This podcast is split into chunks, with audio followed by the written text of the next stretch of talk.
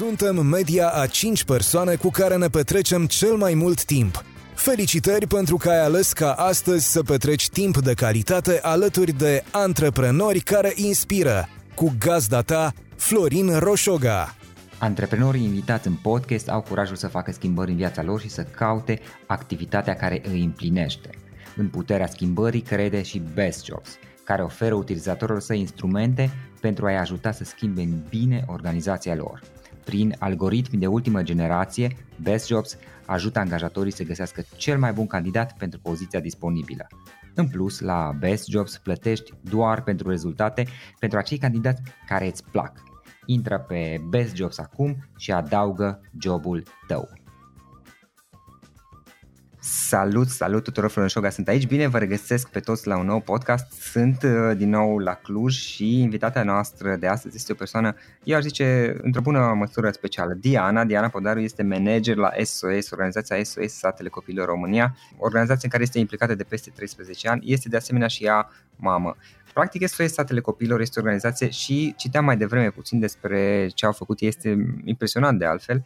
E o organizație care și-a asumat misiunea aceea de a ajuta copiii, pentru că ei cred că niciun copil nu ar trebui să crească singur și că merită o familie. Și ajută copii defavorizați care nu au o familie, ajută să își găsească o familie, să își pună bazele, să zic așa, în viață și să crească într-un mod, nu știu, armonios, să cât se poate de, de fericit uh, până la urmă. Diana, îți mulțumesc că ai acceptat invitația și bine ai venit! Da, bună, Florin, mulțumesc tare mult pentru invitație, mă simt onorată, bună și ascultătorilor tăi! Ce faci, cum ești, cum, uh, cum sunt, lucrurile la voi în perioada asta? Sunt bine, începutul de an, ca orice început, este unul provocator, pentru că nu este simplu să te gândești că ai și copii, 200 de copii aproximativ de crescut și să strângi fonduri, că na, astea sunt provocările ONG-urilor din ziua de astăzi.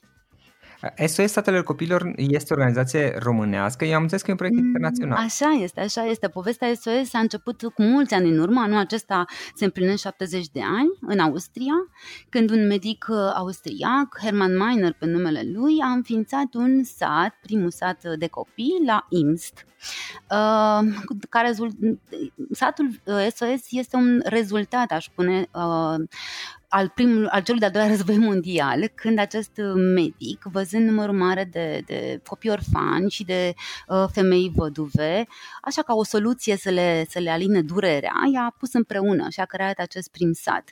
Modelul a avut un succes real, s-a extins foarte repede, în anul următor deja era în Germania, iar în prezent este uh, Uh, localizat în 134 de țări. În România, din 1990 a fost semnat acest, acest parteneriat. În 1991 și 1993, în această perioadă, au fost construite primele trei sate la București și la Cisnădie, în județul Sibiu, iar ulterior, în 2006, a apărut și al treilea sat în zona Moldovei. Practic, suntem prezenți în România în cele trei zone istorice importante. Um, știu că satul SOS uh, ar putea suna că suntem așa undeva la țară. Mă mai sună lumea unor să mă întrebe dacă avem cămin cultural. Nu avem cămin cultural pentru că nu suntem chiar la țară, cel puțin satul din București, unde acum eu mă aflu când vorbesc cu tine, este situat în, în, zona, în zona Floreasca. Satul e mai mult ideea unei, uh, unei comunități înseamnă familie SOS care sunt uh, uh, alături, se pot ajuta uh, și împart practic cu aceeași, în același areal, nici de cum nu e vorba de a fi în zona rurală neapărat. Cam asta este ideea unui sat SOS. Ce înseamnă o, o familie SOS? Familia uh-huh. Mhm. SOS este o mamă, mama SOS, care e un părinte social, care își dedică viața acestor copii, practic are contractul de muncă cu muncă la domiciliu, aici locuiește și are grijă de 4, 5, 6 sau chiar 7, 7 copii cu măsură de protecție la noi. Uh, pot fi frați uh, biologici, chiar uh, cam 70% dintre copiii care sunt la noi sau au crescut în satele SOS au avut cel puțin un frate alături și au crescut împreună. Un frate um, biologic, da. Da, e, e super interesant. Cum a început, care este povestea SOS Satele Copilor în România, cum a început totul aici și care, care este povestea ta de fapt înainte de toate? Pentru că uh-huh. până la urmă podcasturile pe care le facem sunt despre povestea invitaților noștri. Care da. este povestea ta și cum, cum au început lucrurile, cum s-au legat lucrurile? Uh, eu nu știam nimic despre SOS în urmă cu 13 ani, aproape 14. Eram uh, învățătoare, eu lucrez, lucram ca învățătoare, 11 ani și am aflat că este o, un post de educatoare la una din grădinițele SOS, că asta este important. Uh, în SOS există și, er, existau și, și grădinițe. Am venit ca educatoare, iar ulterior am aflat povestea SOS care însemna aceasta de a oferi o familie iubitoare fiecărui copil care din diferite motive nu mai putea să fie alături de, de părinți, fie că nu mai aveau alături, fie că direcția de protecție a copilului decideau să, să, să ia copiii din, din familii. Um, am început ca educatoare, ulterior uh, am coordonat o grădiniță, grădinița SOS din, din București, dar la grădiniță veneau și copii din satul SOS din București și am văzut că erau copii senini, veseli, nu puteam să fac diferența între cei din familiile normale, cum spunem noi, și cei din care creșteau aici în sat. Și eu am început să mă fascineze ideea, să vorbesc cu mamele, să văd ce fac ele de fapt așa deosebit, că unor mi se păreau că fac o treabă mai bună decât unele mame din, știi ce spun, din familiile obișnuite. Da. Și așa m-a atras ușor senzația aceasta că, ne pot să fac o diferență și văd că um, munca mea înseamnă enorm și de un impact fanta- are un impact fantastic în viața acestor copii și ulterior am decis să, mă, să merg către satul SOS Uh, cinci ani de zile am uh, fost directorul satului SOS din București și de aproximativ trei ani și jumătate sunt și sunt director general. Uh-huh. Și în România când a început? În România a început în, în 93 să funcționeze, în octombrie, când au fost deschise primele două sate, la București și la Cisnădie, cum spuneam, și ulterior la, la Bacău în 2006. Anul trecut, în octombrie, SOS Satele Copilor România a împlinit 25 de ani.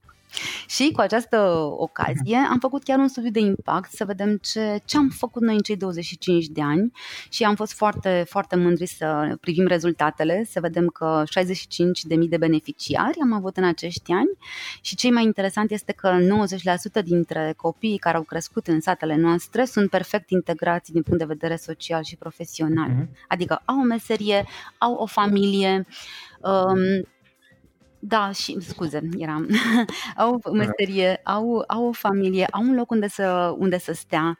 Uh, practic, nu, nu poți să spui că, domne, acest copil nu are acel semn al instituționalizării pe care îl vedem pe un copil care crește într-un centru de plasament de stat. Sunt copii perfect integrați. Asta este mm-hmm. minunat. Asta Dar voi aveți odată copii care trăiesc acolo și sunt uh, uh-huh. copii pe care îi ajutați, pentru că, cât ai zis, 65 de mii Atâția copii am avut, da, copii, tineri și familii pe care noi le-am, le-am sprijinit. Că ei mhm. locuiesc aici. Practic, noi avem parteneriate cu direcțiile de protecție a copilului da. și preluăm copiii cu măsură de protecție la noi. Ei locuiesc aici și trăiesc într-o familie obișnuită. Merg la școală în funcție de abilități, adică nu mergem pe toți la o școală, nu încărcăm un autocar și descărcăm la o școală. Da, merg împreună cu mama când sunt mai micuți, ulterior uh, merg singurei, au parte de activități uh, extrașcolare, au merg la cluburi, fac uh, tot felul de, nu știu, au hobby-uri, pasiuni, sunt foarte talentați, unii dintre ei am avut elevi la școala de muzică, la liceu de coregrafie, deci sunt copii absolut normali. Pentru noi este foarte important să reușim să le dăm acea încredere, încredere în, în ei, că și ei pot. Uh, învățăm, învățăm într-un fel să, să creadă, nu să creadă, să își dea seama că nu contează de unde vin, ci contează să, să nu înceteze să viseze, că visurile lor sunt foarte importante și că merită tot ce e mai bun și iubirea noastră necondiționată. Și atunci, într-adevăr, se dezvoltă, înfloresc și nu știu, sunt așa cum ar trebui să, să fie orice copil. Și voi până la ce vârstă îi susține sau cum funcționează? Că mă gândesc da. că totuși în momentul în care el ajunge uh-huh. adult, deci la 18 ani, merge da, la da. facultate da. și așa mai departe, încă mai are nevoie de, de ceva susținere. E adevărat, da. Um, în România legislația spune că un copil poate beneficia de măsură de protecție până la 26 de ani dacă acesta frecventează o formă de învățământ la zi. Uh-huh. Și la noi pot spune așa că am jumătate dintre ei, dintre cei care termină liceul, merg și la facultate. Merg la facultate de stat, adică nu, nu, nu plătim facultățile, să zic așa, da, aleg să locuiască în cămine studențești, nu neapărat, pot în continuare să, să locuiască în serviciile noastre și ce este foarte important este că îi rămân ai, ai noștri, adică au în continuare buget. Noi susținem uh-huh. până la 26 de ani. Am avut copii care au făcut două facultăți, un master, avem copii care acum, de exemplu, studiază în, în state, psihologie, avem o tânără, da, avem medici și ce, da, na, nu toți merg la facultate până la urmă și e firesc că na, nu suntem la fel. Și cei care termină liceul sau o formă de învățământ, o, să aibă o calificare e foarte important, să-și poată găsi un loc de muncă. În momentul acela, noi Uh, noi practic îi mai susținem încă trei ani de zile, plătindu-le chiria. Uh-huh. Adică ei nu ies la 18 ani, 21, 22, cam așa. Deci, și există și o formă de consiliere, mă gândesc, în sensul permanentă, că permanent. de deciziile pe care le au sau să-și găsească da. de lucruri sau chestii genul ăsta. Da. Există un program pe care noi nu numim de dezvoltarea deprinderilor de viață independentă. Practic, încă de găsi micuți, la mama SOS, da? Uh, ei sunt învățați că trebuie să se descurce și singurei, adică să-și gătească, să facă mici cumpărături, să-și calce ulterior, să... Ulteri, um, în București, de exemplu, avem și comunități de tineri. Asta ce înseamnă? Că pe perioada lui liceului, copilul poate să aleagă să stea în comun- această comunitate de tineri, așa o numim noi. Asta înseamnă sunt niște apartamente, uh, apartamente pe care nu SOS le-a, le-a cumpărat, iar tinerii au posibilitatea să locuiască acolo uh, împreună cu acei pedagogi, psihopedagogi, consilieri, numim noi. Și acolo uh-huh. duc o viață semi-independentă. Au un buget, învață cum să-l gestioneze, să facă un decon la final de, de, de da. lună. Da. Deci, practic, e momentul în care ies de la noi, au aceste abilități și se descurcă absolut, uh, absolut singuri. Mi s-a întâmplat de multe ori să fim întrebați de anumite persoane că, ce le faceți, cum reușesc, că al meu l-am ținut până la nu știu câți ani și tot nu știe să descurce singur. Asta e foarte mai. interesant. Dar, de adevăr, specialiștii cu care noi lucrăm sunt extrem de bine pregătiți, iar acest program pe care SOS îl implementează are, are un mare, mare succes. De aici mm-hmm. rezultatele fantastice, peste 90% dintre tineri care reușesc în viață. Mhm. Mă gândesc că voi și încurajați să, să meargă pe, adică voi susțineți și ajutați, dar încurajați pe undeva să nu rămână dependenți de voi și să meargă pe... Da, e adevărat, e adevărat. Tocmai de aceea, de multe ori, uh, dar se creează, cum să spun, legătura care uh, se creează între mama SOS sau orice angajat până la urmă SOS și copii este una extrem de profundă. Pentru mulți uh-huh. dintre ei, mama SOS este singura mamă pe care o cunosc. Da. Și atunci ei aleg după șase ani, zece ani de sărbători, de exemplu, se întorc, se întorc acasă. Vine aici la mama SOS succes în sat. Uh-huh. Dar uh, nu, nu creăm această, această dependență, uh, pentru că, de exemplu, încă de la vârsta de 16 ani, le spunem, ok, e important să câștigi un, să înveți să câștigi un ban. Hai să lucrezi uh-huh. vara aceasta singurel. Cum te descurci dacă? Uite, e important să începi să-ți gătești singur, să te descurci cu... Este destul de greu că atunci când să fii, să iubești, da, um, să conții copilul, dar să fii și ferm în egală măsură. Este ca un pedagog, așa aș spune eu. Trebuie să fii în permanență cu, cu ei. Dar uh, nu, nu, nu creăm această dependență, încercăm să, să ne ținem departe de a... Um, na, nu, dacă facem dependenți de noi, n-am făcut nimic și suntem conștienți de asta. Oricât de mult i-am iubi, i-am ține aproape de noi, nu asta este ce ne dorim, uh, ceea ce ne dorim mm-hmm. pentru ei și dacă unii dintre ei vor uh-huh. poate să facă studii, nu știu, studii aprofundate sau ceva mai special în afară, voi mă gândesc că poate puteți, le puteți face conexiunile sau uh-huh. într-un fel sau altul să obțină o bursă sau cumva da, da, da, da. Am avut, am avut astfel, o astfel de situație, uh-huh. povesteam mai devreme de o tânără care în prezent este studentă în, în state. Ea a făcut și liceul internațional din Costa Rica, din San Jose, în clasa, încă din clasa 11 A avut posibilitatea să plece cu o bursă. Noi am facilitat, toate, am toate, făcut toate demersurile ca ea să reușească. Un copil excepțional, pasionat de limba engleză, de psihologie, de comunicare, de... și da, a făcut cu succes lucrul acesta. Suntem tare, tare mândri de ea. Mm-hmm, super, super, super. Uh, Diana, trei, trei, trei idei, trei lecții, lecții importante pe care le-ai învățat din toată experiența ta. Ah, doamne, da. Păi, uh, cred că um, Așa, nu știu, mai mă gândesc de multe ori uh, că totul este relativ. Este una din, din lucrurile în care eu cred.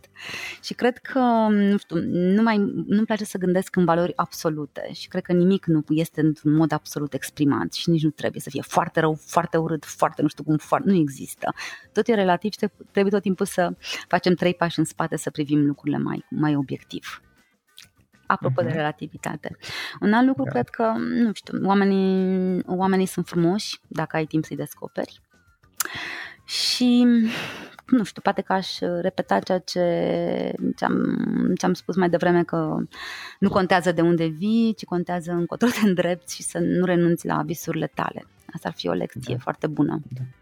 Asta mai ales în condițiile în care tu lucrezi tot timpul cu acești copii care uh, vin, mă gândesc, din, din zone, din familii defavorizate Așa și atunci uh, na, șansele cu care îi pornesc în viață sunt uh, nici măcar nu sunt pozitive nici poate la zero, ci sunt, sunt minus. minus. Așa e. Uh-huh. Da, și cu toate astea unii, uite, reușesc să ajungă destul de bine. Da, așa e. Uh-huh. Uh-huh. Ok. Diana, um, o altă întrebare pe care o da. obișnuiesc să pun în podcast este de unde înveți? Nu știu dacă e cazul la tine, uh-huh. adică mă gândesc să înveți totuși. da, da, uh, da, Dar de unde înveți ce cărți citești, ce cărți ne okay. recomanzi, uh-huh. ce oameni urmărești sau alte moduri de a învăța, online, ne-online? Uh-huh. Da, eu uh, învăț din tot ce mă înconjoară, învăț inclusiv din, din la natură, din experiențele și interacțiunile cu oamenii.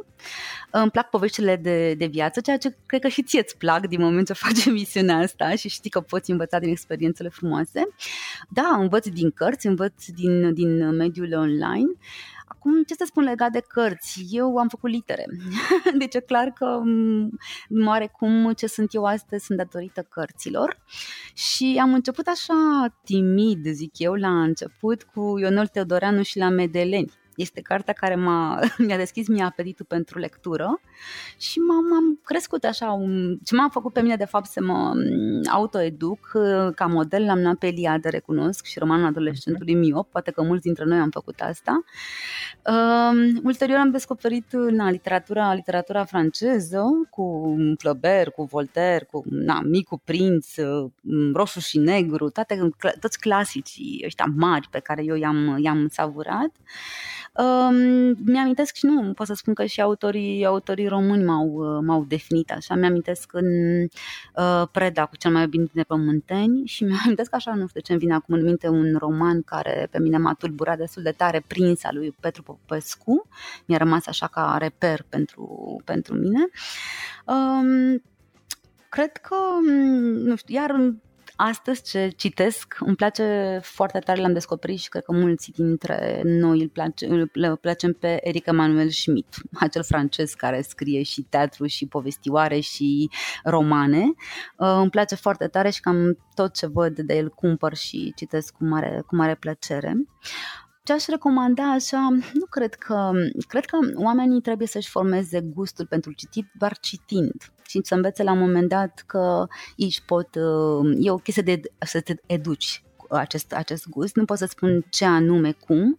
Uh, cred că trebuie să citească și să-și găsească singurii, singur calea. Dar da, să fie așa cu un spirit critic, pentru că, din păcate, mai e și destulă, destulă maculatură, să zic așa, în jurul nostru. Dar um, îți dai seama imediat, în momentul în care un pic de exercițiu poți să faci diferența.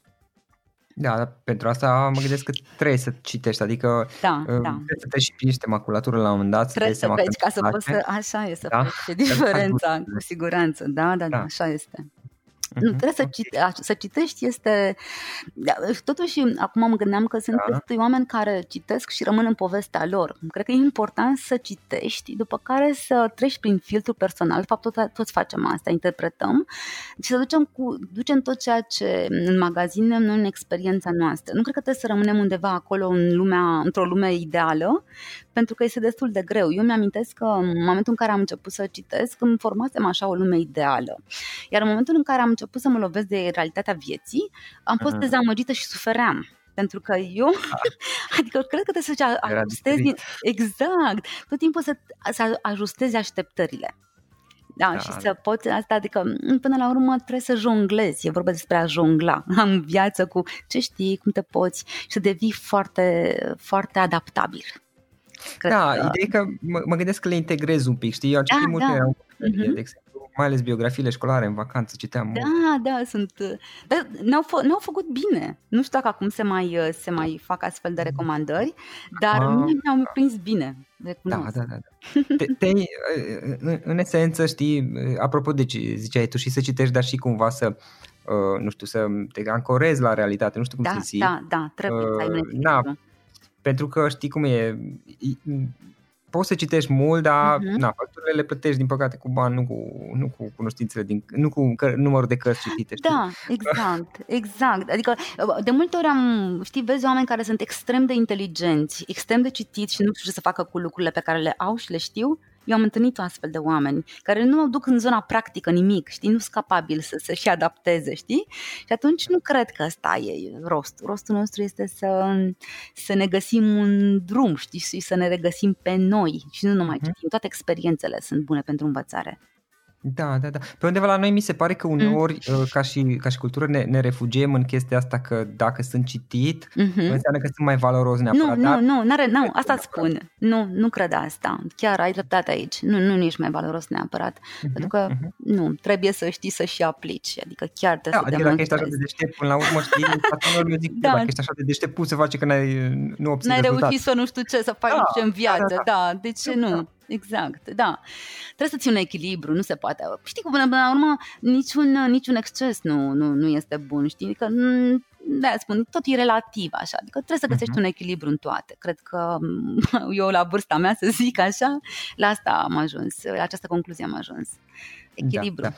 Echilibru. Uh, Iana, tu cum te organizezi? Cum, ai, ai multe chestii și oh, voi da. aveți oh, multe da. chestii și mă gândesc că sunt și provocări, sunt și realizări, evident, dar mm-hmm. cum te organizezi? Ești genul care folosește gadgeturi, aplicații, lucruri de astea sau mai degrabă cu hârtia și creionul? Mm-hmm. Ah, ok. Pot să zic că uneori sunt și un mic Einstein, știi? Mi-amintesc de povestea cu Einstein care s-a dus la Princeton, da. știi? Și a spus așa, am nevoie de o foi, de un creion și de un coșmar de gunoi, știi? adică încă îmi place să mai scriu, să notez, am bilețele, recunosc, dar sunt dependentă de calendarul de pe telefon. Uh, adică mai nou, nu numai întâlnirile sau lucrurile importante, cum ar fi acest interviu apare în calendar, ci, nu știu, anumite lucruri pe care trebuie să le fac, gen să cumpăr nu știu ce. Adică am devenit da, dependentă pentru că sunt foarte, foarte multe lucruri de făcut într-o zi, extrem de diverse și nu reușesc să mă organizez. Pe lângă e-mail, WhatsApp, care, na, cred că toții suntem dependenți de ele, că ne forțează oarecum conjunctura, dar uh, eu sunt dependentă de calculator, de, mă rog, programatorul acela pe telefon și și, uh, și, și de creion. Da. Eu am tot timpul una, o agendă mică în geantă și un pix. Da, da, da. Uh, cum, um, ca, una dintre cele mai mari provocări, poate cea mai mare, știu, cea mai mare provocare sau una dintre cele mai mari provocări prin care ai trecut și cum, cum ai reușit să treci peste? Wow. Oh. Wow. nu mă așteptam la întrebarea asta. Pentru că nu e anunțat. O cea mai mare provocare. Până te gândești tu, da, până te gândești da, tu, așa, da, da. pentru ascultătorii podcastului, uh, evident că interviurile pe care le facem în podcast, uh, există o listă de întrebări pe care o trimit invitaților, dar evident că sunt câteva care le pun sau nu și care sunt neanunțate. Eu aici să știți că pot să confirm că nu am știut și nici am știut exact ce întrebări, așa erau în linii, în linii generale. Mulțumesc pentru această surpriză. Da. Nu știu, m-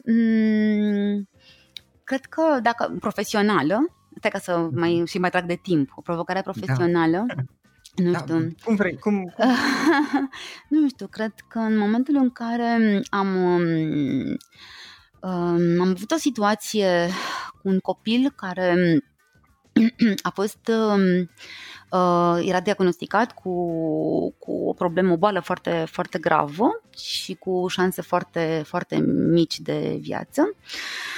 Um, uh, mi-am că în momentul ăla am vrut chiar să, să renunț și să renunț nu la, nu la luptă. Um, se părea că din, din poziția asta în care sunt eu nu, nu pot să fac nimic și că sunt doar om. Era, a fost groaznic, de provocator să accept condiția mea umană și lucrurile, uh, ceea ce pare, nu știu, prin ochii altora că opoziție îți dă sens și că poți să faci lucruri, nu poți să faci lucruri, adică uneori chiar nu poți să faci lucruri. Din fericire, am putut să fac lucruri, pentru că deși șansele erau nule sau foarte mici, pentru că am cerut mai multe opinii, am găsit uh, soluția, dar nu am încetat o clipă să, să caut. Uh, soluția care s-a potrivit cel mai bine pentru acest copil, care a fost operat într-un final. Uh, Um, și care s-a salvat în prezent după un an de zile de și recuperare și pot spune că operația a fost un succes, iar el este astăzi printre noi. Și chiar de curând am primit uh, un mesaj de la, de la acest uh, copil care a ținut să mulțumesc, apropo de WhatsApp, știind într-un filmuleț să-mi spună cât de mult a contat tot ce am făcut pentru el. A fost o mhm. provocare cum să zic, s-a terminat frumos, dar momentele acelea sunt cumplite, pentru că până la urmă provocarea asta, dacă te gândi, ok, faci, to- faci, faci, faci multe, faci multe, dar în momentul în care trebuie să faci cu un sens care presupune viața, este foarte, da. foarte greu. Da, și aici era vorba și de viața unui copil. Da, mai ales. Um, da, așa este. Și în final, Diana, ultimă întrebare. Da. Dacă ar fi să lași ascultătorii podcastului cu o singură idee exprimată pe scurt, care ar putea fi aceea? Uh-huh. Um, cred că a spune că viața este despre cum ne putem dezvolta noi și despre echilibru. Ok, super. Mm-hmm. Și mai era o chestie care am uitat să o, să o întreb, așa că te, te întreb rog. acum. Dacă cineva vrea să te contacteze, vrea să vă contacteze, poate pentru colaborări, pentru a vă susține sau pentru alte chestii, cum o mm-hmm. poate face? Păi, în primul rând, pe mine mă poate contacta și pe e-mail. Uh-huh. Pot să dau și adresa de e-mail dacă e o... Da, diana.podaru arondsos-satelecopilor.ro Poate intra pe uh-huh. site-ul nostru uh, www.sos-satelecopilor.ro de unde pot afla mai multe despre noi. Uh, dacă povestea noastră îi face să rezoneze și cred și ei că fiecare copil merită, merită o familie, trebuie să aibă o familie frumoasă lângă el, uh, pot să și doneze. Este foarte simplu, printr-un mesaj la 844, textul MAMA. Super. Uh, mulțumesc pentru, pentru discuție și pentru interviu. Diana, e foarte, foarte, foarte, foarte tare ce faceți voi. Nu știu mulțumesc. Îți mulțumesc tare mult pentru această ocazie de a povesti despre mine și despre SOS și mult succes în continuare. Am să te urmăresc.